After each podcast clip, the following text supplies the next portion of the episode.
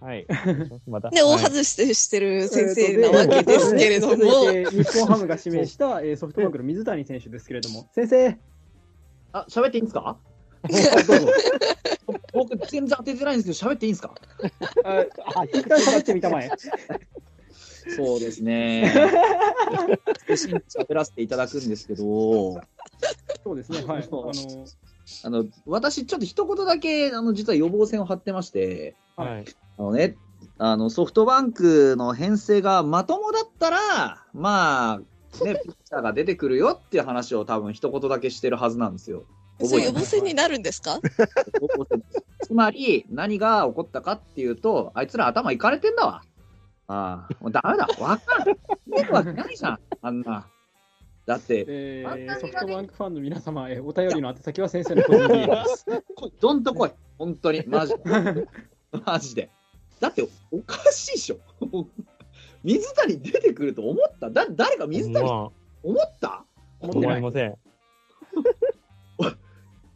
もう本当さ、こっちは万波でホクホクしてるわけじゃないですか。うん。はいはいはい。で、あの、2匹目の土壌を狙おうとするならともかく、ね、土壌可能性のあるやつを、その万波のいる球団にポンって、いや、そこに行くかどうかはともかくね、ポンって放出できる、できる戦力でいらっしゃるんですかね。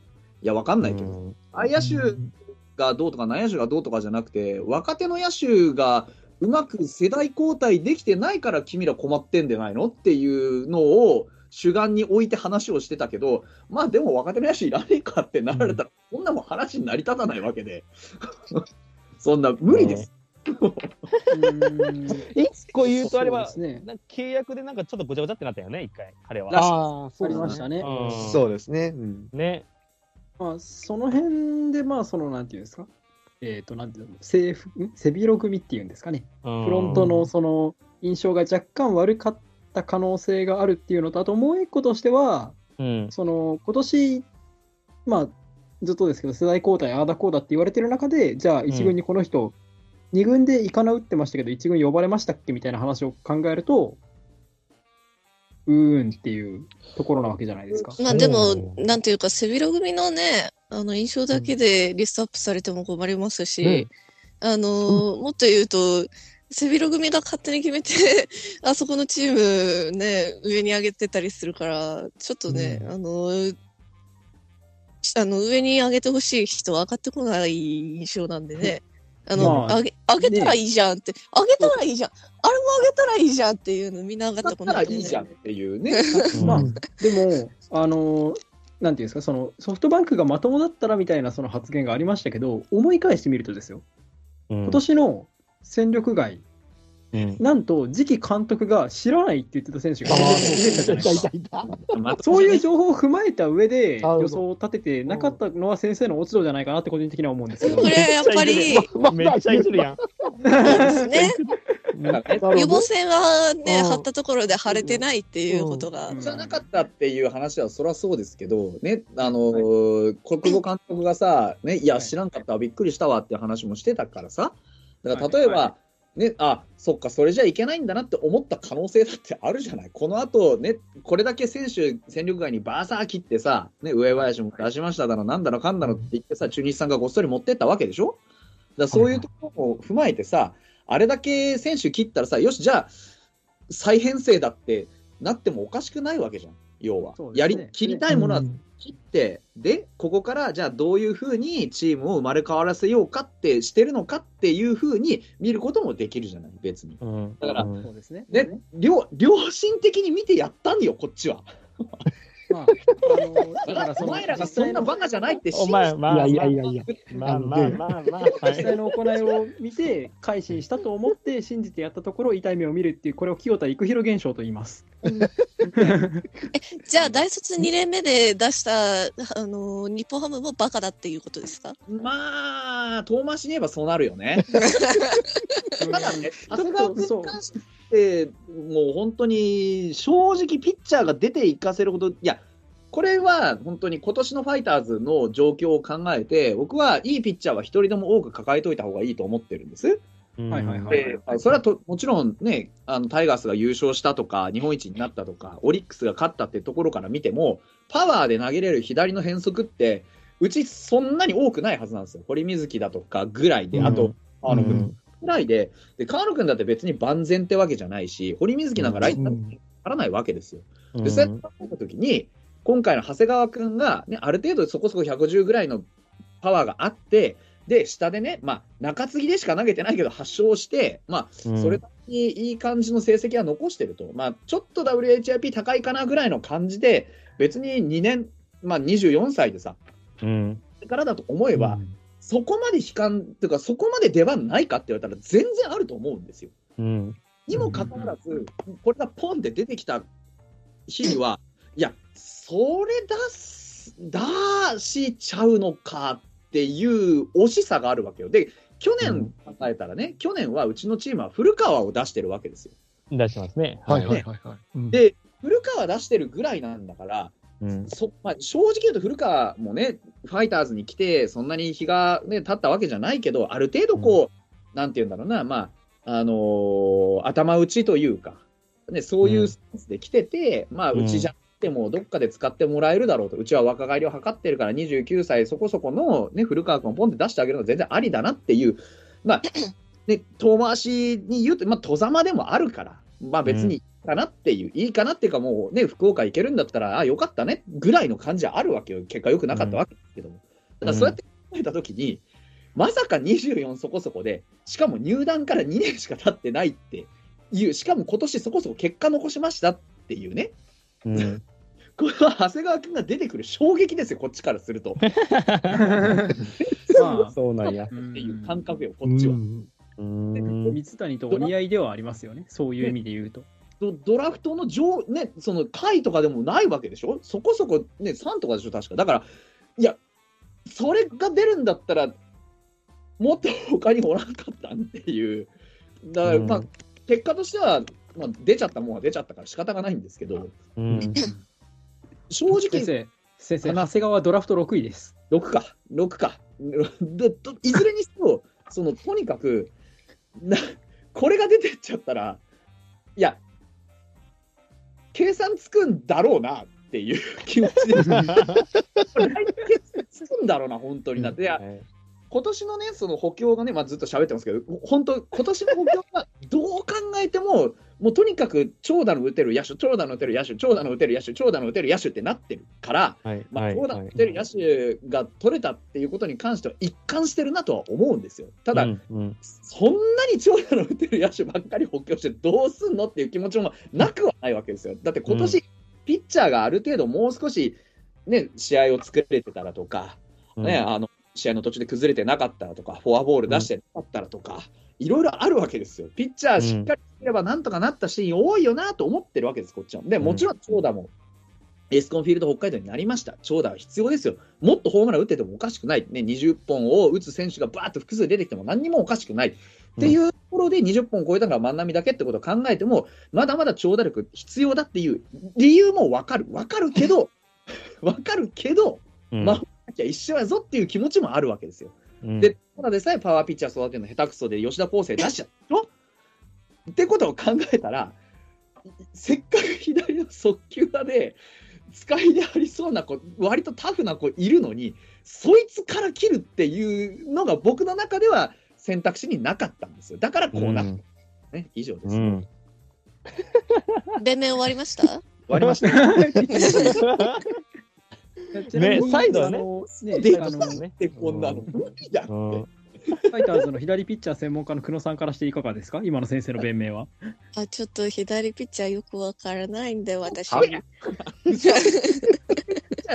んぐらいの勢いあるやんけ。ちょっとよくわからないんで、おうおうおう大丈夫です。なんであの大丈夫じゃないんで、何か言ってもらっていいですか？いや、まあね、あの、左ピッチャーにね、あの、ヨーファイターズの方も、あ、ちょっと集めすぎたかな、みたいな雰囲気は出してきたんですけど、それでも、やっぱり、あの、もともとが、あの、強い球投げる人は、基本的に、あの、自立心を持って自分で成長してくださいみたいな感じのところも若干ね、今までの流れであった節もあって、どっちかというと、あのー技巧派というか、癖のあるピッチャーの方が育ちやすい環境ではあったのかなって思うと、あの、いっぱい集めすぎたのも、まあ、理由は納得いくんですけれども、さすがにね、あの、気づいたっていうターンが、ここ1、2年くらいでようやく現れたっていうのは、私は感じてて、うんうん。な、こんなね、あの、強い球投げて、あのー抑えていく時代に、あんなに集めてどうすんじゃっていうのも若干あるわけですよ。でも、うんファイターズ的には、あの、宮地直樹の次を作りたいっていう一心で集めたんですけど、作作れないんだっていうのに 気づいたのは、ここ1、2年。いや、わかるねいや、これね、一個でかい選手が出てきちゃうと、そのモデル、ね、ケースができちゃうと、集めたくなるんだよね、球団ってね。阪神はそうなんですよ。赤星がそうやったけど、ことごとく失敗してきたから、わーかる、めっちゃその気持ちは。めっちゃわかる。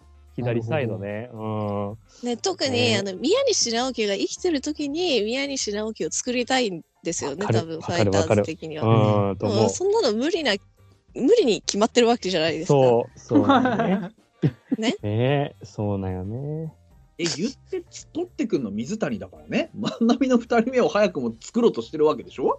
まあそれはそう。うんまあまあまあ。だだからさあっていう、そんな、そんなことあんのっていうのは、まあ確かにね、左の中継ぎは、まあ大量に取りましたからね、本当にジェネリック宮西でも世代のね、違いはだいぶありますから、あの、なんて言うんですか、近い年齢で合わせていくか、あのー、30もうそろそろ、先生いくつでしたっけ ?38 でしたっけ？ね、38です1980年生まれの38歳ですね。ねえ、あの、先生と同い年らしい宮西直樹さんはですね、にあの、38なんですよ。それに対して、なんていうんですか、一回り以上ね、あのー違う年齢の人たちをたくさん集めてきて、うん。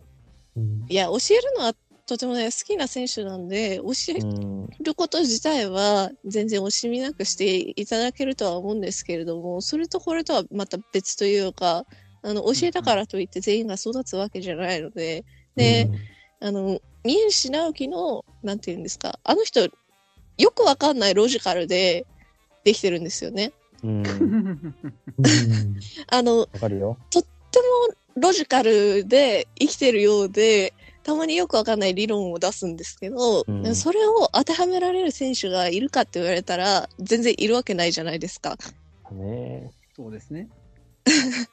まあ、そう簡単に出てきてもらっても困りでは、ますし。困るから。まあ、記録の価値とかっていう意味の話をしてもそうですけど。まあ、記録はね、あの、ついてきたものっていうのもあるわけなんで、まあ、あうんの、それこそね、あの、勝ち数とかって、あの、先発投手にとっての勝ち数とかでも、あの、勝利数って結局、打ってもらわなきゃ困るっていう部分もだいぶあるわけじゃないですか。うんそうですね。で、先発でもそうなんで、あの、ゴールドなんて、もっとね、あの、試合が勝っててくれないとつかないものなんで、あの、まあ、続けてきたっていう意味では、あの、それは大きな記録ですけど、あの、周りの支えもあってっていうものなんで、それをね、作ろうっていう方が逆に難しいというか、ねだったらもうね、もうね、あの、割り切っちゃって出してもよかったかなとは私は思いますけど、ただね、あの、2うん。年目っていうところはね、ネックっていうか、ね。ね。あねあ、2年目出すん、あ、2年目、え次3年目出すんだっていうのは若干ありますけど、うん。うんうんうんこれどう？そハムこかなって。うん。ハム的には人気を狙ってこれ出したんかね、長谷川君は。上位指名を狙って出したんか。決定もない気はすないるけど。んかな？ううんん。だったらもっとね、ネームバリューある人出した方が。それこそ、うんあのー結構今年きつきつかった堀水木なんか出てきてた方が絶対皆さん取るじゃないですか。確かに確かに。そうですねうん。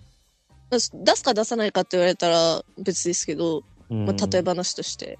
うん。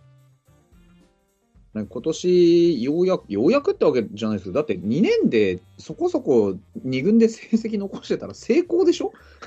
成功で。すね。うん大卒2年目ならね。うん。それ、それは、個人的には取っとくもんだっていう頭があるからさ。うん、いや、確かにな。うんうんつんだってなったら、もう、そっから先のそう予想なんてでき、できはしないわけで。もうそん、うんもうスタートラインが違ってたんですね。だから、人気を狙って、なあ、まあ、でもどうなんでしょうね。これぐらい出さなきゃいい選手取れねえっていう感覚だったんだとしたら、まあ、そうかなっていう気もしますけどうね。ファイターズ的にはいい選手ですけど、よそから見て、別にいい選手かって言われたら、ね。さほどそこなんですよね。あの、ホークスにしろ、ファイターズにしろ、なんかそれをなんかこう、今年ちょっと読み、まあ2年目で、あのー去年のまあその、それこそ大竹細川の例じゃないですけど、ちょっとそこ読み違えたかなっていう感があるのは、あのー人気があるのって多分ですけど、一軍で一回やってからくすぶった人なんですよ、多分。ん馬場しかり、漆原しかり、う。鈴鈴木木宏しかまあり、実績ね。梅野もそうです。うんだし、北村もそうだし、そう。う、ん。そう、だから純粋にこれからっていう選手を出して人気を取りに行こうとしたんだけど、他球団が多分そこまで、なんだろう、うーんと、熱心に追いかけられなかった。うんうんううん。ん。あるいは、あの、まだ一軍でやってないというところに潜在的なリスクだと思ってる。2軍と、うんまあ、1.5軍とか2軍の帝王なんて言葉がありますけど、そうんこ。をよりかは、まあ、一軍で一度通用した実績があった方が、まあ、人気が出やすかった。まあ、まだ2回目なんで、あの、その辺、ちょっと読み違えたのかなっていう感が、個人的にはありましたね。あと、フうんァイターズっていうチームにおいて、2軍で活躍してるっていうところが若干微妙かなって思います。これがうん。チュニドラさんだったりとかっていうふうに話になったらまた別だと思うんですよ。あとはホークスさんだったりとか、っていう話だったら別だと思うんですけど、比較的にね、あの、上に上がりやすいというか、結構下をちゃんと見てて、なおかつ今年中継ぎボコボコだったわけじゃないですか。だからそういうところで、あの、出続けられたかって言われたら別にそういうわけじゃなかった選手なんで、そういうふうに思うとなるほど若干リスキーかもしれないですね。う。うんん。あ確かによかったら使ってますもんね、上でね。だって、長谷川と千早悩んで、並んでたら私千早取りますもん。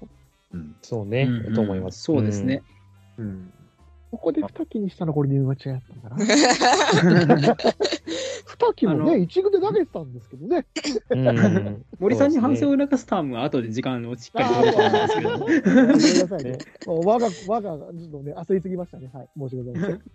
いや、だからソフトバンクは左の変則の加山さんが抜けたじゃない。はい。だからもうがっつりもうそこのポジションに狙わせると思うんですよね、長谷川君に至ってはね。違う。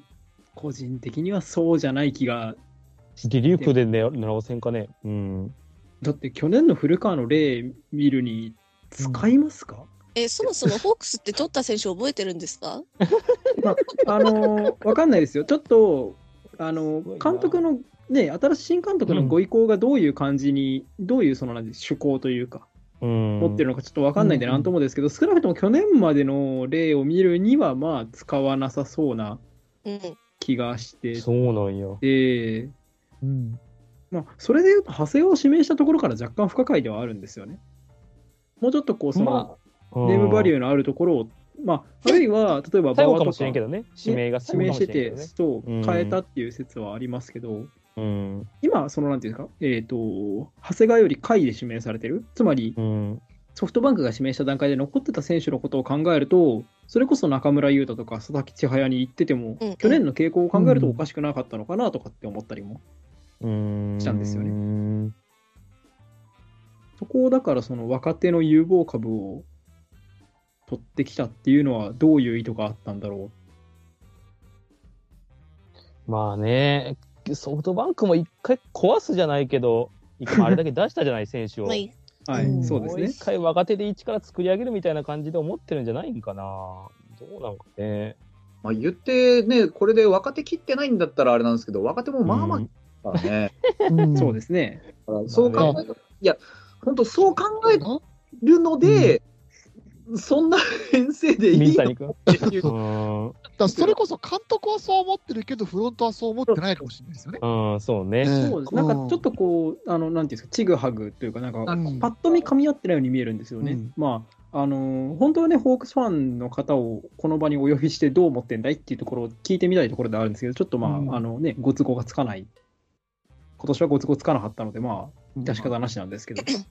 まあ、ファイターズからするとね、だから、あのー長谷川が余る理由も、まあ、あるっちゃあるんですよね。だからさっきも言いましたけど、結局、左の中継ぎっていっぱいいるし、うんもう年齢層もある程度似通ったところにいるので、確かに、あのーじゃあ、長谷川がいたとて、出場機会がまあ絶対あるでしょ、こんなんて、言い切れるかどうかって言われたら、それはまた微妙な話ではあるんで、確かに理由はまあ分からなくはない、うん理解はできるんですよね。ただ、うんもうホークスの事情から考えたときに、まあ、さっきもね、ギャーギャー言ってましたけど、結局、その、若手に切り替えるっていう作業が本当に君らできるのっていう。うん、それができてたら、もっとね、今年いろいろ違ったろうし、っていうところも見てて思いますし、その割にね、上林だとか、まだまだその可能性のある若手切っていく。で、ね、外野だって別にじゃあ足りてるんですかって言われたら、そこまで盤石でね、足りてるわけでもないというふうに僕は見てたんですけど、まあ、ね、上上林含めて複数切ってるわけじゃないですか、こうやって。ううんんでそういう編成で、なんていうんだろうなな、どういうチームをフロントが作りたがってるのかっていうのも、まあ、いまいちわからないし、かといってね、この中継ぎのピッチャー、若いの取りましたっつって、え言ってますけど、ね、かといって、和田はまだまだ現役なわけで。だから、ね、ベテランと若手の融合とか、この後入でまだそういうこと言ってんのかなと思うと、まあ、来年大丈夫ですかねっていう気持ちにはなりますね。だからそこは本当に国母監督がどういうふうに起用していくのかっていうところで補うのか、フロントとちゃんと意思疎通取ってやっていくのかどうかも含めて、まあね、面白いことになっているなっていう外からの印象。ねまあ納得がいくかいかないかでは全然言ってないですけど、まあ、納得いくまあね、そういうふうになってんだから仕方がないですよね。これはざいませんと言うほかないですよ。ねただ俺はまあ水谷君は的にはいい球団入ったかなと思ってて、うんうんうん。うん、例えば今、まあ、ウエスタンも結構私見るんですけど、このオリックス、ソフトバンク、阪神、広島なんですよ、うんウエスタンは。あと、えっ、と、中日ですね5球団いて、中日か、中日5球団いて、本当ピッチャーがめちゃくちゃ良くて、ウエスタンって。その中で、うん、2割6分打ってて、でホームランもそこそこ打ってますと。で、一番いい見本いるじゃないですか、万波君っていうね、日ハム行ったら。うん同じハーフで。うん。関係ないと思うけど、それは。いいや骨格とかやっぱ作り違うと思うんやけどな。でも日本人の、なんていうかな、打ち方とかに当てはめようとするような感じもあるんよね。日本のオコエ君とか見てても。バッティングフォームとかに結構悩むと思うから、そのあたりでも一個成功例がある万波君っていうのが、ある日本ハムに入った水谷君っていうのはちょっと楽しみやけどね。俺結構打つ姿見てたんで。切磋琢磨する相手にもなるし、逆にうんこの同じ年代ぐらいで、例えば清宮にしても野村にしてもそうですけど、あの辺の年代でこう競争心煽って、しかも全員長距離砲としてね、っていううんまあ、努力、それからあの技術力の交換ですよね、だから情報うんするでしょうし、やっぱりそこら辺の、ね、あのチャンスはいっぱい転がってるとは思うんですよね。だからそういう意味では良かったかなっていうのも思いますし、まあ、福岡、ラッキーゾーンあるとはいえ、やっぱりうちの方がホームラン出やすいでしょうし、そういう意味んと思いますね。うんで、あのーチャンスはすごく多くなるのかなとは思いますよね、確かにね。うんアスリートタイプがね、似合うんよね。やっぱ、陽大館とか糸井さんとかそうやけど、万そうですね。波君、うんで、今回取ったドラさんかな？宮崎君、うんうん、めっちゃ似合うんよな、日本ハムやな、このタイプは。個人的に思うのは。はい。だけど楽しみですね。とは思うん。うん。っていう感じですか？ホークスファンの方聞いてるかな、これ？まあね、あの、苦情の方は、あの、ぜひ受け付けてます。はい。何でも。そうそう、はい話のネタになれば何でもいいんで。もうフォックストロットの野球語りたいラジオの方に、あの、苦情は送った方がいいんじゃないですかね。でも、うん。その辺は、あの、ねはい。なん。でもいいですよ。ジンベエザメ君に送っても、あの、FR に送っても、多分最終的にたどり着くのここなん。で。あの集約してお届けいたしますので、責任を持って。はい。はい。ということで、えっ、と、その次ですね。なん。か、はいずいぶん。久しぶりに違う球団の話をする気がしますが、えー西武が指名したのが広島の中村投手。うん。西武的には、この、まあ、先発もできるピッチャーっていうのは、どうなんですか？中村投手っていくつでしたっけ、今？えっと、28か。28とかかな。そうですね。はい。28ですね。今年の登録が28でしたね。だから来年29じゃないですか。えーっと、あ、私、28になったんだ。生まれ年見て、ハッとした、今。あの、自分の年齢で勝手に絶望するのはどっかで勝手にやっててもらえますかね。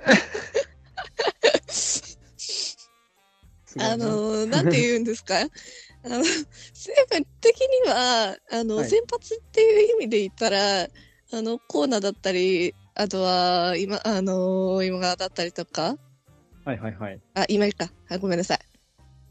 あの、今井だったりとかっていう、なんて言うんですかね、あの、これから出てきそう。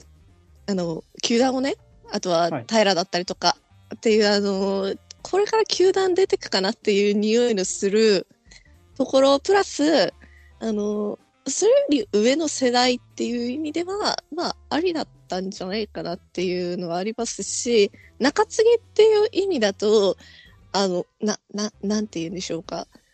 今まで計算が立ってた人たちが若干崩れ始めてるっていうのは結構でかくて、あの、森脇だったりとかって、あの、これから計算立つだろうって思ってた人が怪我で、あの、ちょっと、っていう話だったりとか、結構出てきてるはずなんで、あの、それでも結構ね、あの、トヨタさんの、あれで結構出てきてはいるんですけど、持っておきたいっていう気持ちはわかります。うんうんただ、はいあの、残ってたから投手に行かざるを得なかったのか、あの、本当に投手が欲しかったのか、ちょっとよくわかんないですね。まあそうですね、今分かってる選手リストだと、まあ、あの他に西武が指名できたのは、楽天の内間、d n a の桜井、ロッテの佐々木千早って思うと、まあ、先発もできてって考えると中村なのかなっていう気もしますけど、あそれはそうですね。まあ、うん。逆にそれよりも上で指名された人が残ってたとしたら、誰が欲しかったんですか、西武的に。やっぱ馬場とか。ええまあそうですね。いやでも、まあ、先発中継ぎって言われたら確かに先発の方が、あ先発できた方が嬉しいは嬉しいですよね。やっぱり。うんうんうん基本的にあの球団ね、あのー投手に優しくない球場使ってるんで、野手には優しいんですか、野手には優しくはないんですけど、っていうか皆さんに優しくはないんですけど優しくないじゃないですか。皆さんに優しくはないんですけど、その中でもあの投手の、あの、まあ、それでもホーム側はね、まだマシというふうには言われてはいるんですけど、それでも結構ね、あの昔ながらの球場というか、メジャー志向とは一切逆を突き進んでいる作りではあるんで、っていうふうになると、あの、マウンドに慣れていただく時間は比較的必要かなと。ああガッチガチのね、マウンドが大好きですって言われても、ちょっと、っていう のはあるんで、やっぱり、あの、プラス、もともとね、そういう投手にあまり優しくないくって、中継ぎ事情がだんだん崩れ始めてるっていう風になると、やっぱりと投手の中でも、先発はちょっと必要だよねという、ななんて言うんですか？あの、ここ最近になって、あの、中次も先発もしっかり、なん投手が生えてきたっていうのを実感してるわけでして、球団としてもね。そうですね。球団としても投手を生えてきたっていうのを実感している以上、案外ね、大切にしようっていう気持ちが結構感じるんですよ。そうですね。うんうんうんあの、使い捨てっていう気持ちはあまり感じなくて、はい。あの、結構どうやって使っていこうかっていうのは考えてつ使ってる球団だと思うんで、そう考えたときに、あの、使い捨てっていうふうに言ったらちょっと良くないですけど、そういうふうな意味合いよりは、使い勝手のある投手で中継ぎもできるみたいな、そういう無難さを選んだんじゃないかなとはちょっと思ってます。ああ、なるほど。うんまあ、その、ある程度の長期間、まあ、すぐ使いたいけど、その先も何年かは使いたいみたいな。そのそうですね。あと、中村投手自体が割と癖の少ない感じなイメージというか、うんうん。あの、うん例えば、なん、なんて言うんですかね。あのーま、成績は置いといても、あの、ピッチングフォームとか自体が癖がちょっとね、少ないイメージなんで、そのう分手つきやすいんじゃないかなっていうのも思ってます。ああ、なるほど。癖のある投手ってやっぱりね、もそもともとメソッドないとしんどいとは思うんで、そうですね、確かに。まあ、豊田コーチもいることですし、そうそうそう。っていうふうに思ったらありなのかなとは。うん、なるほど。残ってる中でって言ったら、まあ確かにありかなとは思います。まあ、えっ、と、セ・リーグ出身のピッチャーということで、うんえーセ・リーグ語らせるならこの人でしょっていう、ともろーさんにもご意見 伺っておきたいかなって感じがしますそうね、広島でも何回なんかありますか？対戦したけど、うん、本当今、久野さん言われた通り、本当オーソドックスなピッチャーですよ。右のオーバースローですで。うん、オーバースローでね。で、まあね、先発です。もう込み、本当におっしゃった通り、先発で、込みで取ったとは思います。うん。でもまあ、リリーフでね、まあ、潰しがまあ効くでしょうということで、それも含めてのまあ獲得だと思うんで、うん、で、うんうん残り、うん、佐々木ね、千早君とか、ネームバリューはね、高い選手は残ってたけど、本当そこに焦点当てたから西武さん的には取ったのかなと。で、今だと今井さん、えー、平さん、えー、で、高橋光成、はい。あ隅田君、はい。ここぐらいまでは来るんよね、先発はね。そうですねで。すね。で、その次来るピッチャーでまあ悩んでるようなイメージもあるんで、まあ、そこに加わればいいかなっていう形で取ったんかな。うん、っていうイメージですね。はい今後大切にしていく意味って言っても、あの、うん一旦中継ぎでちょっと怪しい匂いをした佐々木千早に行くよりは確かにっていう気持ちがある。と思います。うんああ、確かに。怪我持ちですからね、佐々木そうそうに関う。それはわかる。であの、結局復活するメソッドがついてるかって、あの、修理ができるチームが、そうじゃないかチームかって結構大きくないですか、そうね。ああ、確かに。とまあ、やっぱね、あの投げ方って私結構ちょっと大事だと思ってて、で鈴木君もそうやけど、佐々木千早君もそうやけど、肘がやっぱどうしても位置が低いんよね。うんあこういうピッチャーってリリーフっうんうんてどうしてもね、数年活躍できるっていうイメージがね、なかなか俺の中でつかなくて、大勢とかもそうやん。なるほど。はいそうはいはいそうそう阪神だったら石崎君とかもそうやったんやけど、あーはいそうですね。うんはい。なかなかね、ここら辺リリーフやったらね、難しいよね。1年はね、パッて活躍できるんよ、こういうピッチャーって。うん、そういうの考えると、右やったら長年考えるのはやっぱオーバースローなんよね。まあ、肘下がりって基本怪我しますからね。と思いますね。ううんん。まあ、なんかで、せで、大体いいリリーフって結局先発から転向してきた人やん。DNA の入江君とかもそうやけど。ここら辺でオーバースペック的な、うん、違いを今見せれるっていうのが現代の野球と思うから、うんうんそういう中を意味、うん、狙う意味でも中村君っていうのは、うん、まあリリーフも込みで取ったんじゃないかなっていうのは思いますけどまあ、先発できる馬力があるっていう意味では、そうそうそうそ使い勝手はよかろうと。う。うん、と思いますけどね。ありがとうございます。うん。あと顔がいいです。イケメンです。はい。ああ、わかる。ああ、シュッとしてます。はい、いいですよ。はい。小諸さんと一緒で顔がいい中村投手でしたと。あ、俺はもう、もう、もう飛ばしてください。はい。えっ、と、はいその、それを受けて広島に指名権が移り、全体の9位かな、はいが楽天の内間投手。うん。広島を語れる方は？セブンさんがいらっしゃらないですが、ねえそうねま。たトンボロさんですか？ねえ、だから俺もちょっと、あこれちょっと多分セブンさんとかも聞いてるから怒られるかもしれないけど、まあ、カープ的にもこれ多分内間君はこれリリーフですか？おそらく使うとしたら。トンさんああ、私か。うん もう終わった気でいた。あのーでもリリーフですよね、成績まだまだ仕事ありますよ。終わった気でいました。ごめんなさい。リリーフでしょうね。ね、リリーフですよね。ねまあ、さっきも言ったけども、リリーフって結局あんま計算しちゃいけないよね、毎年こんぐらいできるだろうとか。そうですね。うんだからね、ここら辺でもうあのリリーフはもう折ってもあー困らんのよ、結局頭数は折っても。はいはいはい。で,、うんはいで、この子もまあまあアジア大学で、まあ、タフさはあるでしょうと、ガタイとか見ても。で広島、結構、まあ、新井さんの起用的に島内君だったり、栗林君、結構使ったから、2023年。はい。うんまあ、そこら辺の疲労とかも考えて、うん頭数に加わってくれればいいんじゃないかな、リリーフの右ピッチャーで絶対必要だよねっていうところで取ったんじゃないかなって思います。